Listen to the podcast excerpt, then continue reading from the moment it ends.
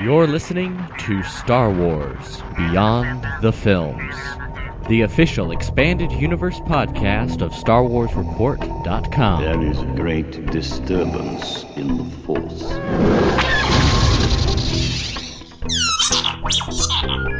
That's right, Whistler. Welcome back to episode 47 of Star Wars Beyond the Films, your Star Wars discussion podcast. You can find us broadcasting on Middle Earth Network Radio as well as on the Star Wars Report website. Our episodes are even available right on our own Facebook page at SW Beyond Films. But enough about how you got here to this wonderful show. Let's get it started. I'm one of your hosts, the defender of the EU, Mark Hurlman, and with me, like a bad flow walking vision you just can't figure out is really yourself sometime in the future, the EU guru himself, Mr. Nathan P. Butler. Hey everybody, good to be back on the regular show. I feel like I've been doing guest spots and video stuff so much this last week or so that uh, it's nice to be back home, so to speak.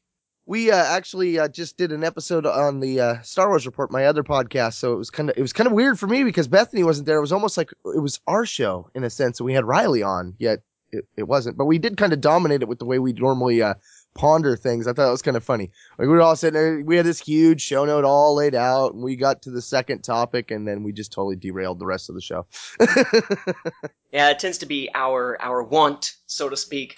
Uh, the biggest thing, I guess, for people who are listening to this show who are into the EU stuff is that that video series that I've been working on, that from the Star Wars library video series to try to hit all the different Star Wars publications for the EU in publication order.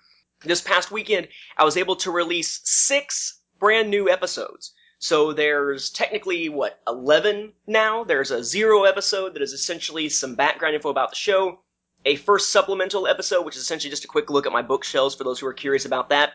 But then episode number one covers the A New Hope novelization by Alan Dean Foster. Two covers the first six issues of the Marvel series, which is the A New Hope comic adaptation. Three covers Marvel issues 7 through 10. And then brand new now, uh, for this past week or so, since the last episode of Beyond the Films came out, we've got uh, episode 4 covering Splinter of the Mind's Eye, the novel by Alan Dean Foster also. Then we've got episode 5 with Marvel issues 11 through 15. Then episodes 6 and 7 take a turn and look at the old Marvel pizzazz Star Wars serialized tales. 6 has The Keeper's World, and then 7 has Kingdom of Ice, which is that oddball one from when the series was canceled midway through and they had to pick it up in Star Wars Weekly over in the UK, and then eventually in Marvel Illustrated Books Star Wars in the US. Then issues, or excuse me, episodes 8 and 9 have been released covering one Marvel issue each. 16, the beginnings of the story of Valance in uh, episode 8, and then episode 9 covers Marvel number 17, which is a flashback to Luke's past with Biggs Darklighter called Crucible. So lots and lots of, of uh, new material for that series. Hopefully folks out there are enjoying it. You can check it out at youtube.com username chrono radio c-h-r-o-n-o-r-a-d-i-o or of course we put the links on the facebook page as they come out. But if you get a chance stop by leave some comments you know subscribe so you can see them as they come out. I think it's going to be a fun series and i feel like uh, with that big push of new stuff from that really old stuff i hope i've gotten a, a, around that sort of lack of motivation that I was feeling because of the whole Disney announcement and what is going to happen to the continuity and whatnot. I'm kind of in the, you know what, this stuff is interesting, especially because it's stuff that people might not have heard of, so let's keep doing it. Hopefully I'll keep that mindset. Yeah, I will keep prodding you like that because, you know, that it's a tool that everybody is going to enjoy, you know, and it's visual and everybody likes visuals. Uh, did you say Crucible? Yes, Goody Proctor is a witch, and yeah, they're they.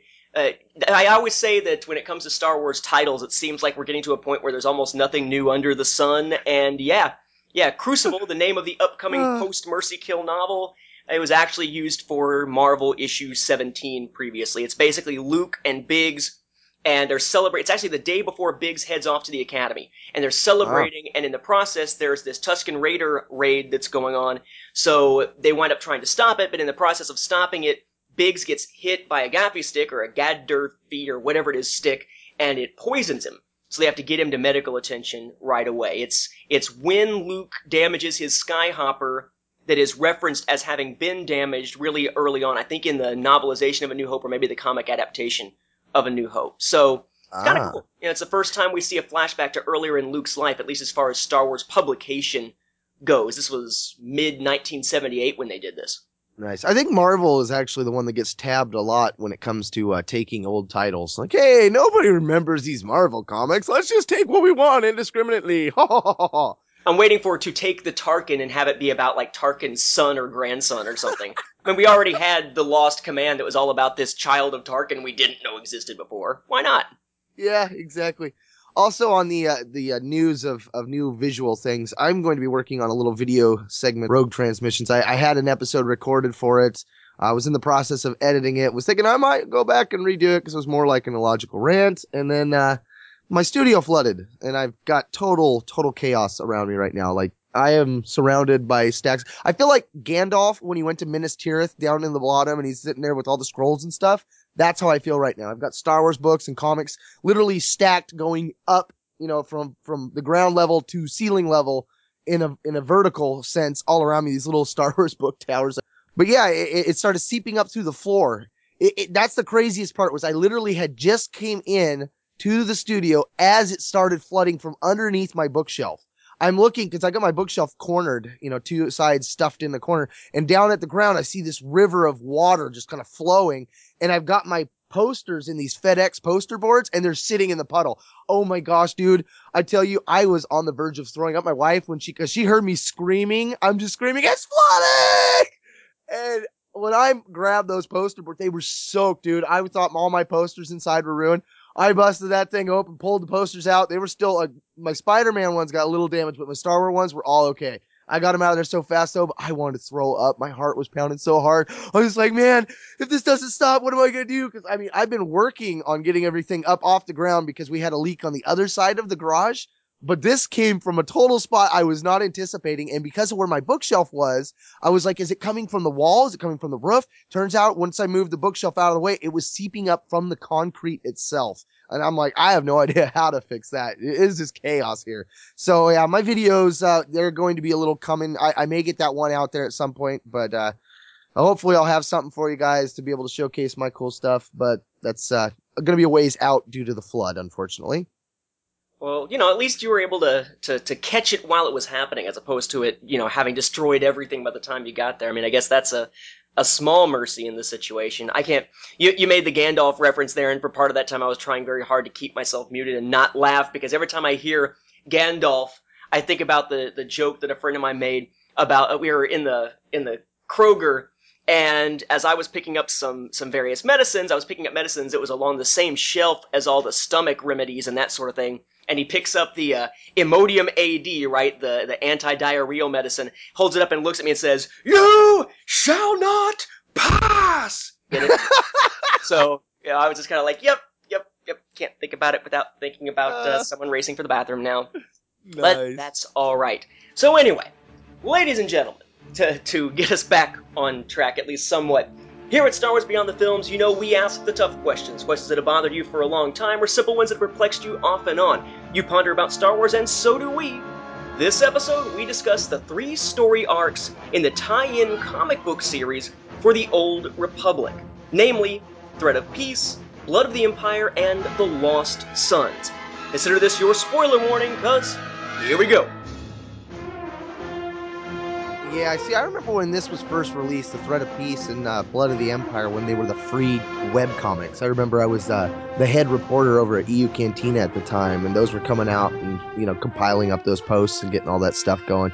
It was exciting, you know. That was that was right there when they started really kind of flooding the internet with a lot of free online, uh, you know, materials to kind of try to regenerate and recapture everyone's interest. I mean, you know, in a sense, it was kind of a bold move because some people I think didn't understand or appreciate it for what it was and kind of were really critical of it. But I, I really, I think the the criticism was unjust because really, I mean, free Star Wars is always good. I don't see how that's a problem. Yeah, I actually had a chance to check these out as they were being released that way also. I expected them not to put them into print form. So what I would do is same thing I did with the Clone Wars online comics at the time that they've only collected the first season of for that Tales of the Clone Wars or whatever it was. Um, I went through and I would open it up, but then I would save the image in some form or another and eventually put all those images together into my own PDF version of what this would be if it was a finished comic. And I gotta say, the serialized nature of this did not really bode well for the story, I have to say. The Old Republic Threat of Peace was the first one that was released, albeit the second one collected as a trade paperback once it was reprinted in single comic form. And that was released three pages at a time. And not only did that take a very, very, very long time, it was sort of disjointed in the way that it felt as we jumped from one place to another, sometimes in the middle of those three pages. It just, it didn't read well bit by bit, but I guess you could sort of ignore the fact that it didn't read as well because you were still reading it a little bit at a time. It's not like you necessarily go back and read everything before reading the new part of it. But then they reprinted it. And granted, they did sort of a test run of reprinting it with that San Diego Comic Con exclusive miniature comic that has about half of what amounts to the first issue. Uh, that one, it's got some issues because of how small the print is, but I mean, that's just sort of the nature of the beast with something that's printed that small. And then they put out uh, issue number one, which in order to make this work, they wound up making the print again somewhat smaller than it needed to be because they put this white border around everything instead of making it a full-sized comic page, which doesn't make a whole lot of sense. They fixed that by the time they got to issue two, and issue three was the same way, where it looked fine, just like issue number two did. But I found that when I went back and read this all straight through, one, two, three, right? So all of Threat of Peace, yeah, it really does not read well when running straight through either. It bounces around all over the place. Really didn't work for me in serialized or collected form.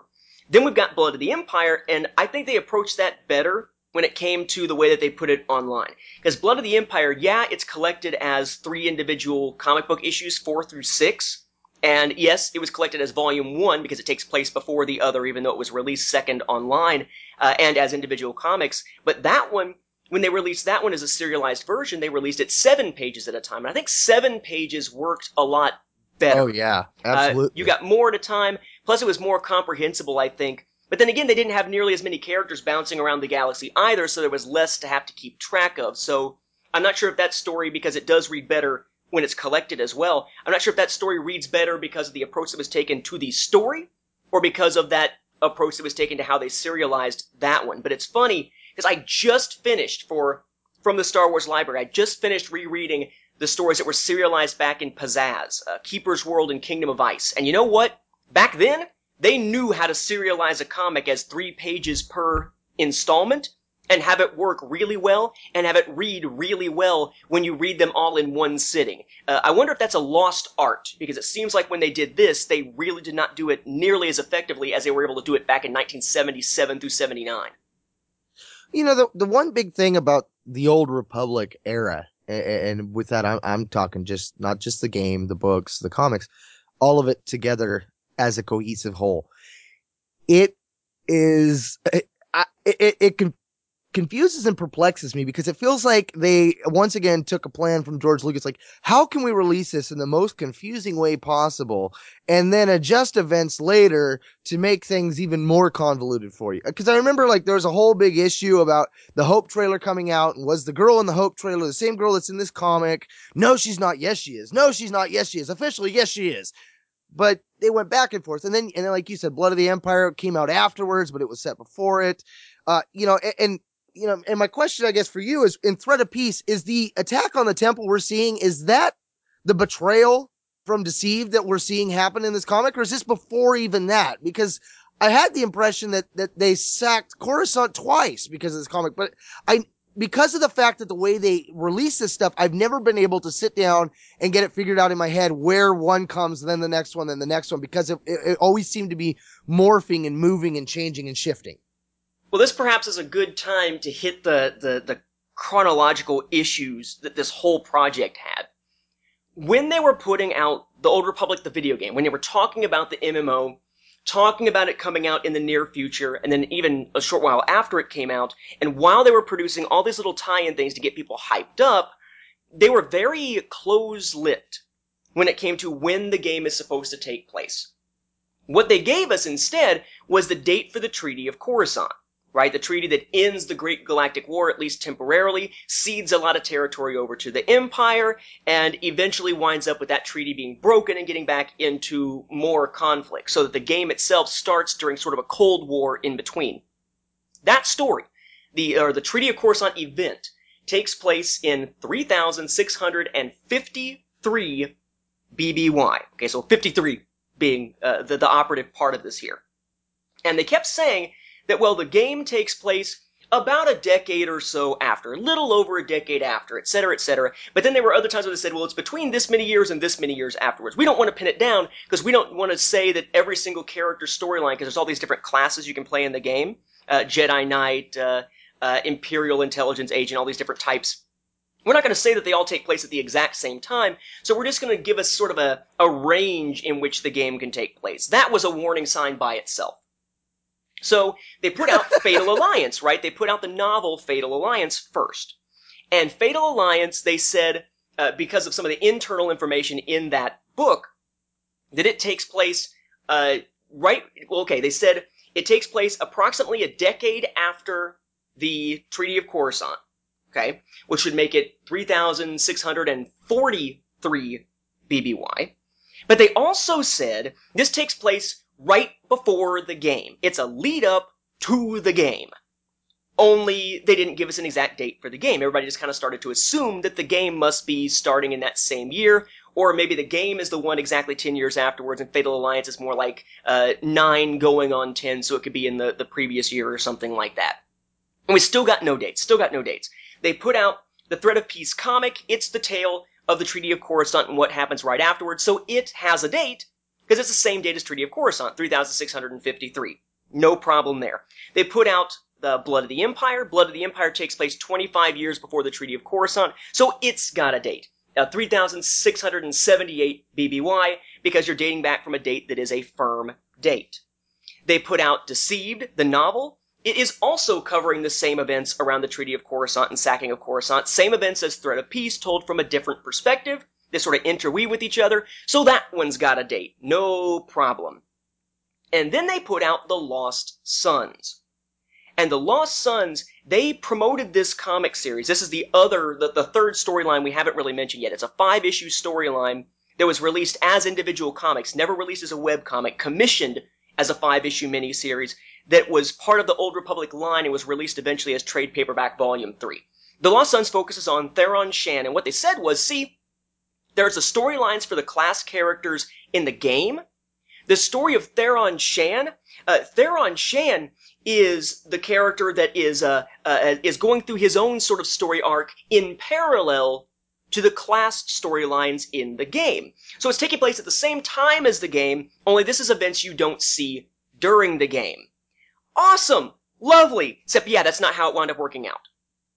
Um, they put out Annihilation uh, just recently. We, we each received review copies of Annihilation, and Annihilation, you know, there's kind of some question as to the dates of this. You check out the Essential Reader's Companion, it pins down that yes, Fatal Alliance is in 3643 BBY, right? About 10 years after the Treaty of Coruscant. And that Annihilation, which is sort of an end cap to all the stuff that we saw in the game, it takes place shortly after the game ends, is set in 3640 BBY. So we got a nice little a three year stretch, basically, between the events of Fatal Alliance and the events of Annihilation, in the middle of which comes the game. And then that, that makes perfect sense, right? And they say repeatedly in Annihilation that the events of the Lost Sons, which are supposed to parallel the game, are just under two years earlier. Aha! Awesome! We have a date for the game. 3,642 BBY. Eh, not so much. Then they put out the, the Old Republic Encyclopedia, and the Old Republic Encyclopedia pins down exactly that the game itself takes place in 3640 BBY. So the game itself takes place three years after Fatal Alliance, when Fatal Alliance is supposed to be shortly before it. It takes place 13 years, not just over 10, since the Treaty of Coruscant. It takes place in the same year, but apparently in the first chunk of the year, as a, uh, when compared to Annihilation, and it means that Annihilation's references back to the Lost Sons now puts the Lost Sons not parallel to the game, but approximately a year and a half to two years before the game. To make matters worse, we have the art of Alex Sanchez in Threat of Peace, who draws Satele Shan to look nothing like she ever looks otherwise, in a way that makes her age seemingly inappropriate in the events of Treaty of Coruscant. I mean, Yeah, it that- is an was what I absolute wanted- mess. I, I wanted to touch on that too because when you had pointed that out, that that means that Threat of Peace takes place timeline wise after the Hope trailer. Oh, yeah. And in the Hope trailer, she looks more. Yeah. Okay. That. Well, she shows So up in the game, wow. right? And and she's the way that she looks in the game is the way that she looks in the uh, Sith Returning trailer, and the way that she looks in the Hope trailer, and the way that she looks in the Lost Sons.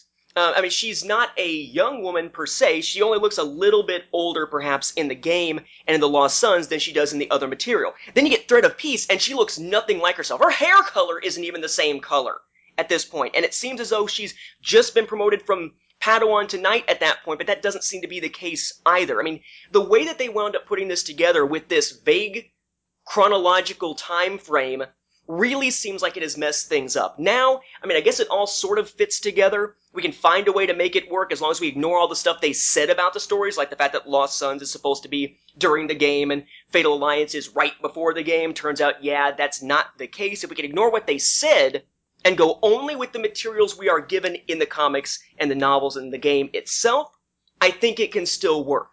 But man, if they weren't trying to put out misinformation, they managed to do so by accident in phenomenal fashion. Next time you guys are putting together a Star Wars game with a vague time frame, don't put out anything else until you pin down a time frame for the game itself. And if you know Yeah. the game ahead of time, don't keep it under wraps. If you know the date for the game, don't keep it under wraps because it seems as though in this case, it seems like they kept it under wraps so well, the rest of the licensees didn't know what the hell was going on. Uh, great storyline, great universe, great era. Horrible, horrible chronological mangling of the way they put these out. terrible execution. I mean, when they put out Fatal Alliance, and I'm reading that, and I'm like, wait, this is after all this stuff. I that I that I think to me was my first real big like, oh, this is gonna get ugly, isn't it? You know that that moment of um somebody's dropping the ball here in the planning, and and it's starting to show. You know, and and, and I think that's for us, you know, the fans when we get the material. And we realize that it's already at that too little, too late stage. It's like you, you know, by the time you see it, you know that there's a lot more damage about to come because by the time it gets to you, they're about four or five or 17 issues into their planning and plotting. And so it's like, if the issue is in the first one, you, you know, it's just going to get worse. But yeah, the whole Satiel thing really, Satel, Sa- Saddle, Sadel, I don't know. I say it all wrong every time.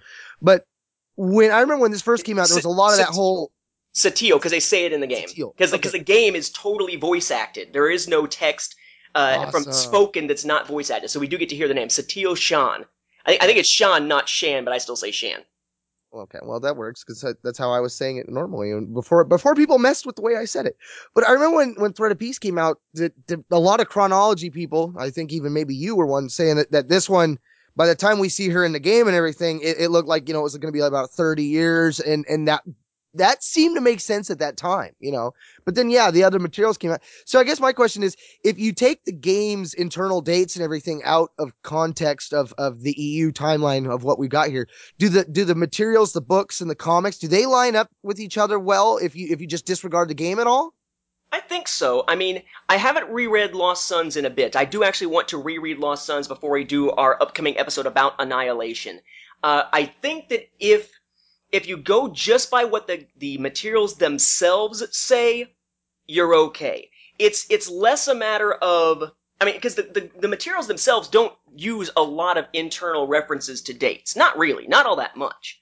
Um, or when they do, they're relatively vague dates, so you can kind of fudge them a little bit and still be okay. It's the stuff they said to go along with it, and like like you know, why would you say that The Lost Sons is meant to be a story running in parallel to the different class storylines of the game, meaning it's taking place during the game? Why would you say that if it wasn't actually meant to be the case? If it was actually meant to be two years almost prior to that? It seems as though one of those things that, you know, it's, it can't be an accident. At some point, they had to have been thinking that really was what was happening. But that means that somebody along the way got their planning screwed up. Or maybe they gave the wrong date or a vague date to Drew Karpyshyn, and maybe it's supposed to be that the Lost Sons took place a matter of months prior to Annihilation, rather than taking place uh, about two years before Annihilation. Maybe this is a case where That it wasn't the comics that messed up or the encyclopedia that messed up. Somebody gave the wrong information to Karpyshyn, or Karpyshyn messed up, which I doubt because he's usually pretty good at, at keeping the date straight, and it wound up kind of screwing things up that way, but we don't get much in the way of specific dates, other than the dates for the Treaty of Coruscant itself, for instance, and the stuff before it. We don't get much in the way of dates until we get to Annihilation. Then we start to get things pinned down a little bit more. Even then, I still don't think we would know when Annihilation takes place. Um, at least without looking at the date given for the game in the encyclopedia, uh, we wouldn't have known, for instance, whether that took place in 40 or uh, in 39 uh, as far or as far as years before BBY writes 3640 or 39, um, just by reading Annihilation itself, because Annihilation doesn't give itself an exact date. Uh, the only reason we have an exact date for Annihilation is thanks to the Essential Reader's Companion. I mean, it's it's really a weird, vague way that they handled it, and unfortunately, that mars what is otherwise a really awesome era of storytelling. Hopefully, though, in the future, as people read this, they won't have been caught up like we were in trying to read it all as it was happening, as it was being released. If they can read it after the fact, once everything has already been sorted out, um, it'll be a much more enjoyable experience.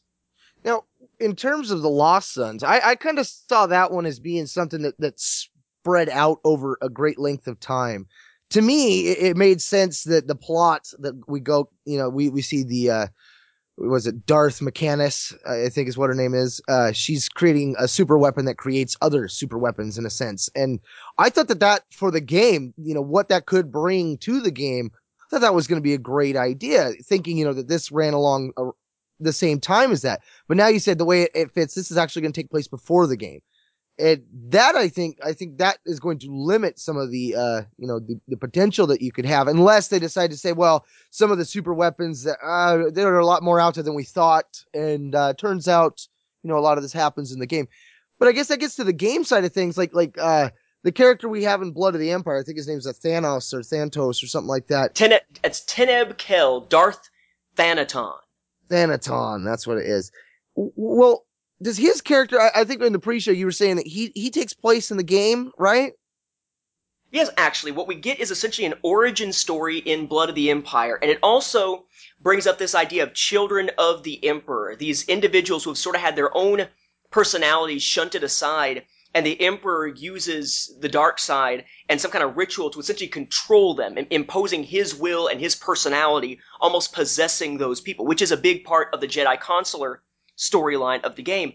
But according to the Tor Encyclopedia, granted, I have the game. It just went free to play, by the way. You can play all the way up to level 50 now for free. And Woo! that's about as far as you need to go to see the end of the class storyline. There are eight class storylines Bounty Hunter, Imperial Agent, Sith Inquisitor, and Sith Warrior for the Imperial side, and Jedi Consular, Jedi Knight, Smuggler, and Trooper for the Republic side. I have played through part of the Jedi Consular storyline, but I've watched, thanks to YouTube, the entire Jedi Consular storyline, Jedi Knight storyline, about half of the Smuggler storyline. I have not tried out any of the Imperial ones yet. But in the Tor Encyclopedia, we get an entry for Darth Thanaton under the Dark Council, and it says, which is really kind of cool for those who have only read the comic here, so I'll, I'll actually read it in its entirety. It's not that long. It says, a proud Sith traditionalist, Darth Thanaton has fought long and hard for a seat among the elite rulers of the Empire. Born Teneb Kel, the young Sith rose to prominence under his master, Lord Calypho, during the Great War more than three decades ago. But when Lord Calypho's power grab earned the ire of the Dark Council, Darth Marr ordered Teneb Kel to strike down his disgraced master. Teneb complied and was thus deemed worthy of a crucial mission.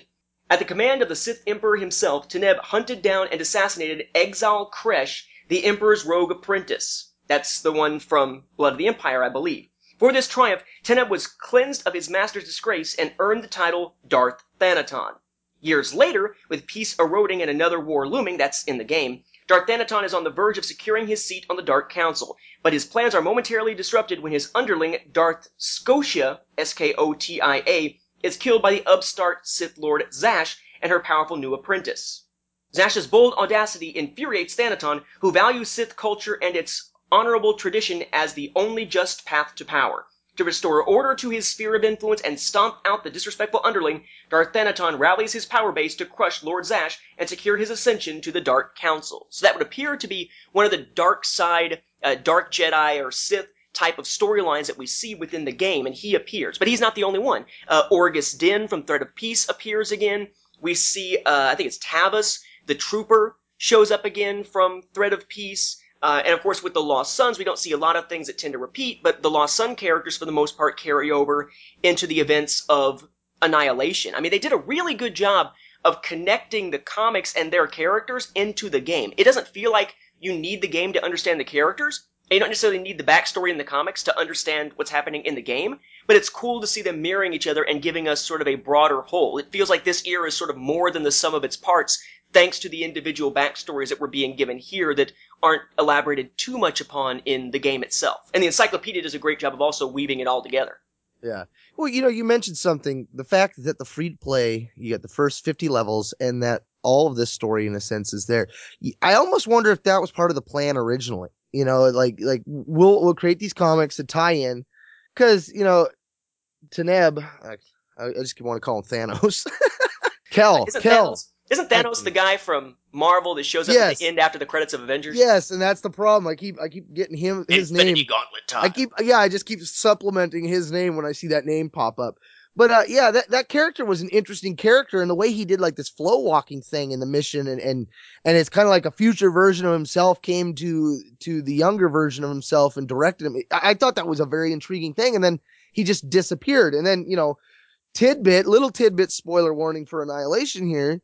There are references to the game that I was kind of hoping, you know, I, I'm almost finished with it so we can hit our coverage next week, but the, the references from the game and characters of the game, I was kind of hoping to get more on, but it seems like we're not going to get any more of that. So it definitely seems like you, you to a degree have to kind of play the game if you want to get the most out of the story. So having the, the free to play for the 50 levels, that, that just seems like another way to, to say, you know, those of you that have been following us with the free online stuff, here is your free online the game so you can get that last bit of the story to get the full impact of, of this experience. Granted, you know, we both agree that, that they've kind of failed in their delivery of that with the throwing it out of order, not quite having their statements lining up with stuff.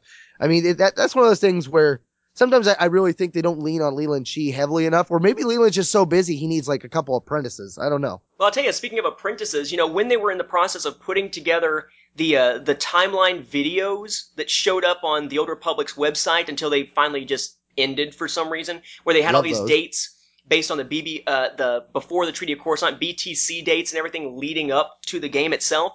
Um, I got an email at one point while they were working that on that from Leland Chee saying, "Hey, you know, here's the dates that we're intending to use for this. So, do any of these seem off to you?" And I was so just just honored and shocked to say, "Holy crap, he's asking my opinion on something." I was all like uh, giddy with girlish glee.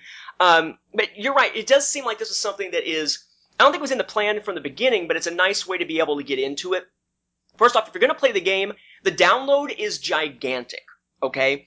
Um, my old computer, the reason I never even tried it on my old computer, uh, my old desktop, was because my main hard drive, not my external hard drives, but my main hard drive, didn't have enough space to hold the game in and of itself. It's like 30 gigs or something like that. My new computer does. I downloaded it, played through. Uh, originally, did it, originally, excuse me, they did a thing where it was essentially free to play up to level 15. And understand, level isn't necessarily levels that you complete like in most games, where like level one, level two, where you beat a boss at the end. Level means RPG style, leveling up of the character. But as you level like up, yeah, as you level, and it really plays a lot like KOTOR. Um, as you level up, looks like KOTOR too. Looks like last generation, quite frankly. Um, but as you build up, you are going through different points in the story. You know, it's kind of like the, the the enemies in certain parts of the story are designed to be approximately the level that you should be as you get to them. You know, you don't want to tackle a mission that is meant for level 50 characters. If you're level 40, you'll get your butt kicked. Um, but it's nice that you can actually go through and play that entire thing. And there's little oddball things you can now do as, you know, like little micro transactions, little purchases within the game. But yeah, you can now play all the way up to the M. But I like Teneb Kel. You talked about him having kind of the, the interesting backstory that would make you want to see him in the game. I'm actually excited to eventually get to that point and see him in the game. I like the fact that they play on this imperial morality here. You don't get much in the way of Republic characters. Yes, there's the Jedi that briefly shows up. For the most part, this is a Sith character going after another Sith character based on a plot by the Sith Emperor, and it also includes a slave. Teneb Kel has a slave that he calls Maggot, okay, this Cyclops type character. And it's interesting because we see this interplay between them, and I think the most shocking moment of this story, even though you kind of expected it to be coming at some point, the one that made me go, oh, I can't believe they just did that with Blood of the Empire. Right near the end, remember we said spoiler warning, of course, at the beginning. Uh, this has been out for a while. Right near the end there, Teneb Kel is the one person at this point who seems to know about the Children of the Emperor plot. Um, and he has no choice, it seems to him, but to kill his slave immediately after setting him free because, as he says, quote, a wise man told me, a secret's no good if half the galaxy knows. I have plans, I can't gamble on your silence. So it's kind of an interesting thing where we see different elements of the character and his version of morality, but it's all within the context of his sort of ascension and what it means to be noble, honorable, etc., etc., within Sith Yeah. society. We don't get much of that. Um, I think Alexander Freed did a really good job of that. Uh, For what it's worth, Freed wrote not just uh, Blood of the Empire, he's the one who also wrote The Lost Suns, whereas Rob Chestney was the one who wrote Threat of Peace, and I believe he also wrote Smuggler's Vanguard, that short story with Hylo Visz that shows up, uh, or showed up for a while at least, on uh, StarWars.com. I think it was recently re-released through uh, Suvudu, or however you say it, the uh, Random House site for Star Wars stories. You know, the, the other thing about Kel, you mentioned his moral dilemma. The fact that, that, you know, what you told me about where he goes in the game, how he becomes part of the Dark Council and all that, that, that's interesting because, you know, I, I honestly, I saw him as like a good character. And then at the end, you know, you're like, okay, well, he does the, the classic Sith stuff, but to see how far he rises in the dark side and, and in the, in the council and all that, that's very interesting. And, and it's, it- it's to be cool. I, I'm really actually looking forward to getting to play the free to play game just to learn where he goes in it.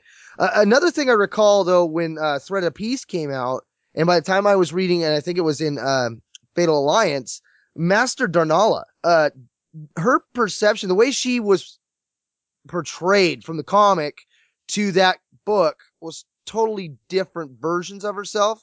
What was like one, or maybe maybe it was in Deceived where she was in. I can't remember, but one of them, the book, she was kind of more like pacifist, and yet in the comic, she's like itching to fight everybody. And it's like, wait a minute, what? Why do they Well, it, it makes it makes an interesting little um little twist because that's the big twist moment of Threat of Peace is I mean the idea of threat of peace. What does that title mean? You know, it it means that if you sue for peace in the middle of this war, it in and of itself produces a threat because it gives the empire time to build and build and build until they just strike again. It's not a lasting type of peace when you're dealing with Sith. So you've got a Sith character and we've got this Jedi character, Dar'nala, and together they are plotting so that by the end of that storyline, if Satele Shan and her allies hadn't saved the day, we would have seen the Galactic War re-erupt earlier than it actually does within the game. I like the fact that you could have both Jedi and Sith who, for their own reasons, for their own perceptions of what is best for their society, neither one wants this treaty. And because they don't want this treaty, they're willing to work together. You know, the enemy of my enemy is my friend, when I guess the bigger enemy is peace in this case, not a specific group. They're willing to work together in a plot to essentially reignite a war that both sides think that they're the ones who will benefit the most from. I, I found that a really cool twist. Again, the storyline in and of itself in Threat of Peace is almost incomprehensible. Uh, the sheer way that they put this thing together. Maybe they were writing it for later publication. Maybe they were writing it initially for just the three pages at a time and thought they'd do it in that form. I have a very, very hard time following some of the turns in that storyline just because of the way that it is presented. But if you take it out and you kind of go with the story summary, not the actual comic itself, it is kind of a cool summary twist and it presages what happens in the game in the game, your character storylines have basically three different acts to it, so to speak. And for most of the characters, by the end of the second act, the war has re-erupted at that point. So it's kind of cool to see that in this storyline, right after the Treaty of Coruscant, they're trying to do what winds up actually happening about, what, 13 years later or so, when we see the war finally re-erupt in the game. It's, it's, it's kind of a cool connection. I think Rob Chestney and Alex Sanchez would have been served better by something like The Lost Suns, where they could spend more time with a longer storyline and focus on it for individual comic issues instead of thinking of it as the serialized thing. I just think it sort of botched their presentation. Um, but I'm not sure how much of the fault is theirs and how much is just by the nature of what they were trying to do. I I'm looking in uh, sort of piece number two of three, and is that is that Nosdaral that we see there, the Kel Dor? I, I don't think they actually name. Oh wait, no, he's Master Zim. Never mind. I was gonna say, wow. Yeah, he- that's a character that also appears within the game. Uh, oh, So I mean, there's a lot of these characters, a lot of these background characters, even going so far as you know who is the Supreme Chancellor, and when that Supreme Chancellor tech steps down, and we get this Jedi as Supreme Chancellor, you know how that all works. They're setting up all this within the is comics. that is Again, that the Jedi like the first of many Jedi that become the Chancellor, or is this just a random Jedi Chancellor? I remember it Chancellor? having been sort of a string of Jedi Chancellors in the past. I think at this point it's the only one. Uh, I think Janarus is his name, I think, uh, where you've got this one stepping down and then you have a Jedi Supreme Chancellor. Because it's not that long in terms of the number of Chancellor terms that could exist between, you know, the, the comics here and the game. And the game introduces a new Supreme Chancellor partway through the storyline, depending on which class you're playing as. Hmm. Okay, makes a little sense, I guess. Yeah, the the, the whole like, like I said, you know, it, it's it's a great concept, but yeah, the delivery, I, the delivery is the problem. You know, if they could have found a better way to wrap it up and deliver it to everybody, I think you would have no problem all the way around. But obviously, somewhere along the line, whether it be a date that got swapped or something like that, things got a little more convoluted. Well, Um, well, I, I wouldn't say necessarily wouldn't have a problem though. Yeah, Uh, that's true. You, you mentioned the idea of how good a character Teneb Kel is. I think Teneb Kel plays out fairly well, though it would have been nice to have more issues for his story go a little bit deeper with him before he becomes Darth Thanaton and everything. But I think back to the Lost Suns, and the Lost Suns introduced us to Theron Shan, introduced us to his master who was sort of taking care of him in secret and trying to train him as a Jedi, only to realize he's not Force sensitive. Theron Shan is a non-Force sensitive character, which makes him kind of unusual in this era, but really kind of interesting in Annihilation. Um, we get Ngani Zho, his quasi-master, and we get this uh, Twi'lek that he winds up working with from time to time, Teff'ith, who apparently has some kind of weird speech impediment thing because she seems to be unable to grasp basic very well when most Twi'lek characters seem like they're fine with basic. Ooh, But I gotta real quick, ya- real interjection though. Yeah. A little warning, uh, spoiler warning for Annihilation. We do discover in that book that she can talk with a very precise and crisp Coruscanti accent when she wants to. Yeah, it's sort of one of those. She she just kind of talks her own way. It's it's like someone who talks nothing but slang and then has to go in for a job interview type of thing. But I It's gotta tell ya- Wasphonics, man. Exactly. Um, I gotta say, looking at this story, the five issues, the story in and of itself is intriguing. What it boded possibly for the game, intriguing. The fact that it sets up these characters so that we can get much more depth with them and have a lot more interest in them in Annihilation, again, intriguing. But in this comic series by itself, take just the Lost Suns as the five issues and don't think about Annihilation, I found that I didn't care about any of these characters. They were all so uh, single dimensional, so dull. They were just kind of like, oh, wow, yeah, I get it. Ooh, yeah, you're the child of Satele Shan. Ooh, yay. Am I supposed to care about you just because who your mama is? Yeah, not so much. I really could not get into the characters in The Lost Suns, which is why I'm going to go back and reread The Lost Suns now that I've read Annihilation before we start talking about it next time around, because I want to see if it's possible that maybe, just maybe, my perceptions of Theron in that series can be affected by Annihilation. If I can do that Revenge of the Sith Stover effect thing and give more depth to one thing by reading something else, like seeing more depth in the Revenge of the Sith film from having read Stover's novelization of it. I want to like Theron Shan in that comic because I like him in Annihilation. He's a really cool character in Annihilation, but not so much here. Very, very dull character in this particular series. And again, it's by Alexander Freed, which is interesting because he's the same guy who did Blood of the Empire and gave us quite a bit of interesting quick depth to Teneb Kel. And yet in five issues, he seems unable to do that with Teff'ith, Ngani Zho, or Theron Shan. I don't know why. Yeah, you know, I, I have to agree when it comes to the Lost Suns. The only characters on that that really jumped out to me were actually the bad guys. Uh, Darth Mechanics, whatever her name was. The fact that she had the uh, Sith Knights. I, that that whole concept was awesome to me. You know, they would capture the Jedi and then and then torture them and turn them into like these robotic like abominations. Oh man, that that was a cool concept. And, and I think that there were a lot of really cool concepts that were introduced in it. Uh, I definitely agree when it comes to aspects of Theron Shan. He was a character that I, I think the most profound part in the comic for me was when he didn't tell his mom, "I know you're my mom," and then that had big payoff in Annihilation. And, and I think I think that that was in that way, the, for Annihilation, it works as a really good setup. I mean, I, I, I too am going back and rereading it as I'm reading Annihilation just to kind of re put me into that era. And I think that's, I think that's the, the, reason why I feel like the execution is so poor. It's like they could have had this era, like, like how we get those zero issues and stuff where it, they have everything laid out for you. They could have done something like that and, and, you know, that might have been all they needed to kind of give the creators enough of a, a understanding of where things are going that, that a lot of these mistakes may not have happened as much, but it, it definitely doesn't quite tie in well. And then when you got the uh, Satele part, it's like, she kind of doesn't really fit in. I mean, they, they kind of put her in there, but then it kind of, she becomes like a secondary story to it. You know, it's like she's only really there to establish the relationship between her and Theron.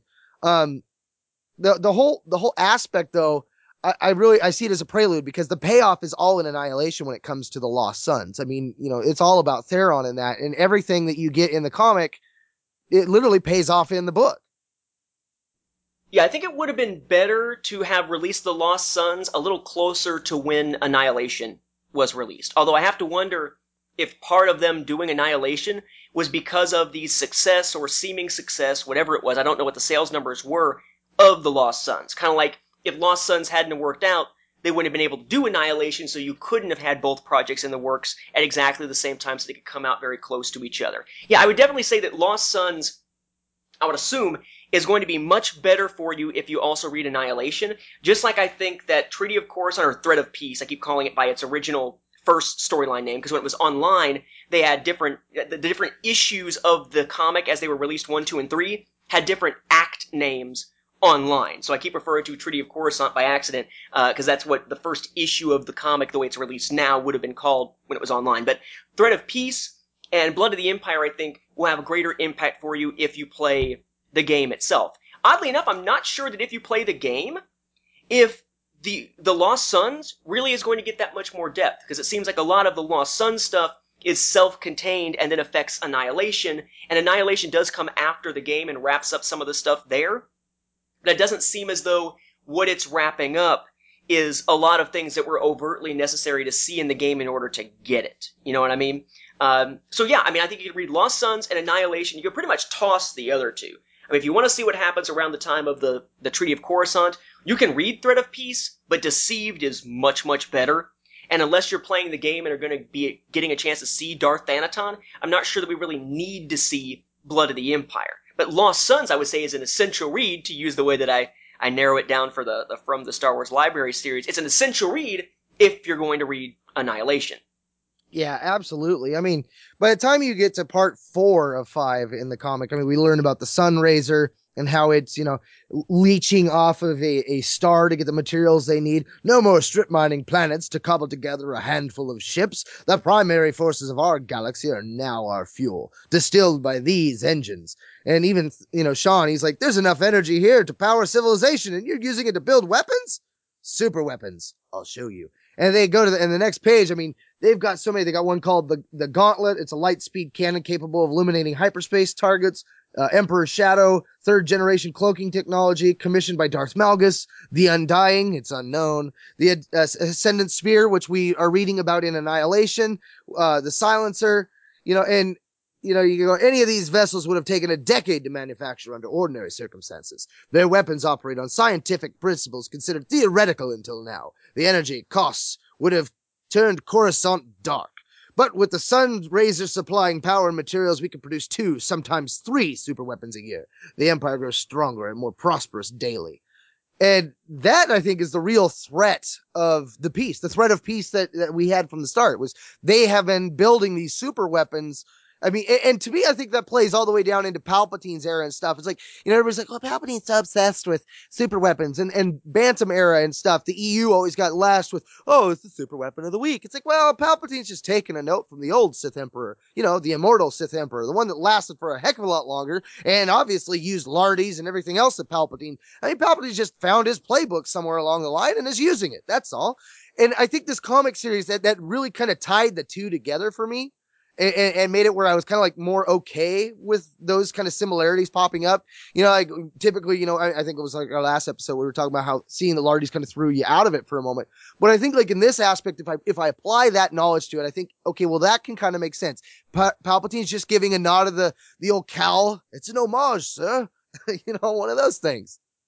Yeah, I have to say I was kind of shocked to see the sheer number of super weapons being built in the Lost Suns but then to wind up having so many of them taken out right then to just leave maybe one or two or a few out there to be able to actually be used in later stories, I thought that was kind of a good touch. I mean, you got that whole, oh my god, because in the, the storylines that you get for the uh, Jedi and or the Jedi Consular and Jedi Knight within the page or within the game itself, you know, there are certain things that kind of stand out as whoa, holy crap, this is a big deal kind of a thing that the Empire is doing. To be able to have things like that in the game and in the Lost Suns, but have that whole destruction of several of them as a way of saying this is why you don't see them all the time. This is why the Republic didn't get beaten.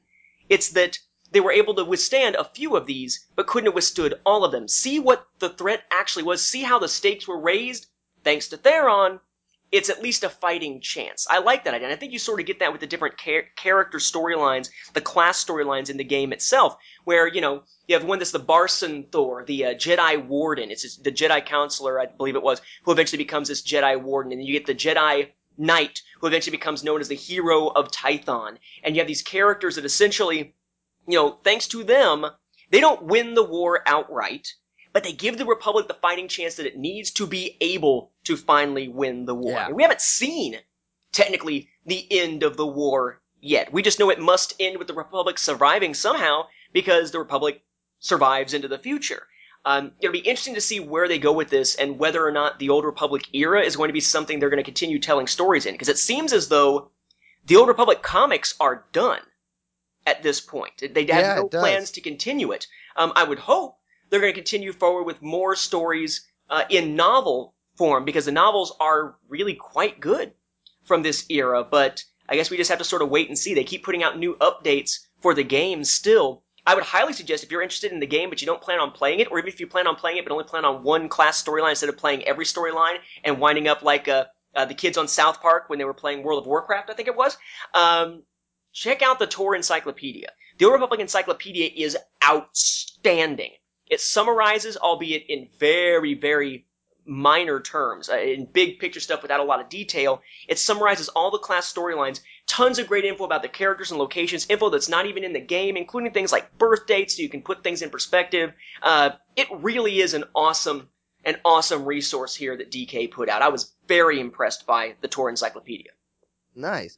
Well, and back to the threat. Okay, we see in this one the Sun Sunraiser itself had created a whole bunch, but they something the guy says he goes six more are under construction. We'd increase that number, but we've only located a select few solar systems to meet those requirements. So even though this Sun Sunraiser was destroyed, there's six more out there creating these super weapons in a to- at a, at a stake of uh, two to three a year.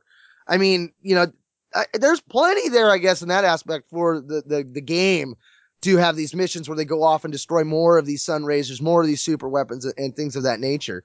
Um, now again, like I say, I, I'm in the middle of annihilation. From what I recall, they don't say whether or not the war is over or not.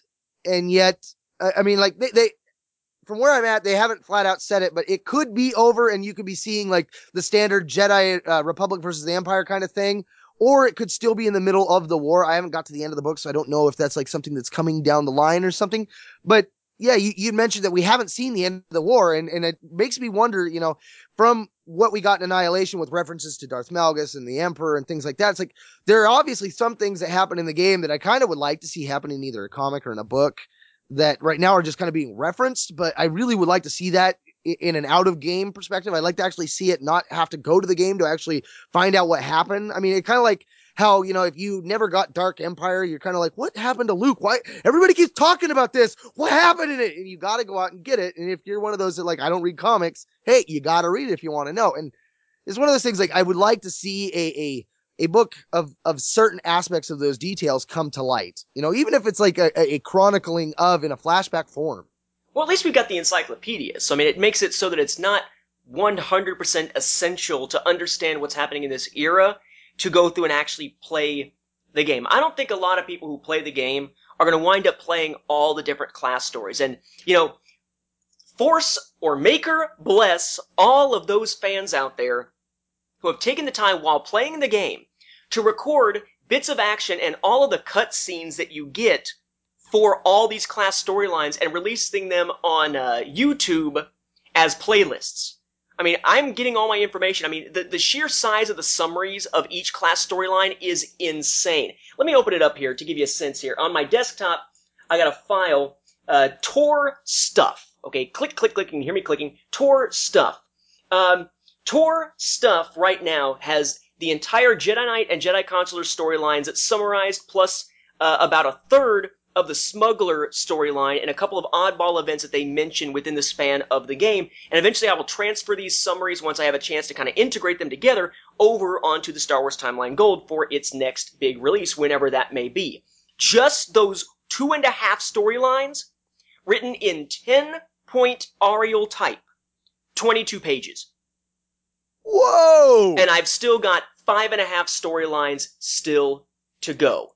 Um, it is absolutely massive. So my guess is most people are going to either watch those videos online, uh, which I've been watching, which are great, or they're going to wind up playing one class storyline and wanting something like Wikipedia or the Tor Encyclopedia to give them the rest of the story. That's why I'm thinking that uh, I mean, you can almost call this the essential guide to the Old Republic era, because it is essential. Even if you're playing the game, unless you have no life outside of playing around on the computer, um, or, or you have the money to buy a new computer, in my, which wound up being my case by accident because the other one died. Um, Yeah. I don't see people getting to that point. So most people are going to need the encyclopedia, and the encyclopedia hopefully will show you how rich this era is to make you want more and maybe turn you to the novels and possibly the comics. Hopefully the comics will not turn people away from the novels because the novels are leaps and bounds better than the comics were. Yeah, that is true. I mean, definitely uh, don't read the comics and think, hey, uh, this is as good as it gets, because it only gets better from there. I mean, they're definitely a, a starting point. And, and, I agree 100% on the aspect of the Lost Suns is definitely the essential of the Old Republic comics. I mean, you know, the other ones, it, it, it actually felt my heart good to know that, that uh, Kel actually has more plot going on down the road because he was a character I wanted to know more about, and then he just disappeared. So that's cool to know that there is more to his tale and that he factors so predominantly in the Dark Council. That's awesome. Yeah, and I guess before we, we wrap up here, let me also sort of make a little side reference. Um, when I say the Tor Encyclopedia, that's actually what I mean. It's called the Old Republic Encyclopedia, the definitive guide to the epic conflict, written by many people who are involved in the game itself. That is the big book that's about the size of the Star Wars year by year. Um, it is also slipcased like the Star Wars year by year was. I do not mean what I originally bought thinking it'd be a good reference for the timeline and for storyline, the Old Republic Explorer's Guide. The Explorer's Guide, uh, which is put out by, gosh, I can't even tell, um, uh, Prima Games, Prima Games. The Explorer's Guide is basically just a strategy guide type thing, and all that it really tends to be is a bunch of maps with notes for where you can find certain characters and certain things. There's a little bit of story detail to it, but not much Oh, it's like the At all. KOTOR ones that they put out then. E- even less detailed than that, because at least those Oh. recap some of the storyline. Because in reading the the strategy of what you need to do, it gives you bits Yeah. of the storyline. Not in this case, though. This case really is basically just annotated maps and a few little bits about. You know, it might show you a building and say that this building is run by the Hutt Cartel and give you a tiny bit about what the Hutt Cartel is, but not No, much. Nothing. Avoid Yeah, because the the ex- ones, they had that whole like in the back where if you're playing as Anton and you talk to this person, say this, and you have that option, or if you say that, you have this option. Right. If you're going to play, if you're if you're going to read a book to try to get information about the Old Republic and not play the game, you want the encyclopedia, not the Explorer's Guide. The Explorer's Guide is not worth the purchase if that's what you're buying it for. If you're playing the game, it is, but not if you're just going for storyline stuff. It's just it's that's just not what that book was intended to be. Even though a lot of folks Huh? thought it was when they bought it. Words of Wisdom by Nathan P. Butler. Yeah, words Now, of wisdom for the man who got burned. yeah, exactly. Exclusive, my eye. Oh, we don't even want to start with that. Before we get out of here, we got the Annihilation contest. That's right. I've got a copy of Annihilation, hardcover here that's sitting here. Never been read. Never been read. Usually I give them away and I've read them once. Not this time. It is in mint, pristine like condition and it is waiting for you to send us an email with Annihilation contest in the title. You can send that to swbeyondfilms Beyond Films at StarWarsFanWorks.com. And remember, you can find our show at www.starwarsreport.com as well as on our Facebook page, iTunes, Zune, and airing on Middle Earth Network Radio. If you liked our show, be sure to drop us a review on iTunes or the Zune Marketplace, or even just fire us off one on Facebook. Uh, you can email us too, and you can email us at swbeyondfilms at starwarsfanworks.com. Once again, this has been Mark and Whistler And Nathan. saying thanks for listening, and may the force be with you. And don't quote us the odds that we'll ever see the end of this era in novel form. Or that some of these super weapons might fall into Palpatine's hands.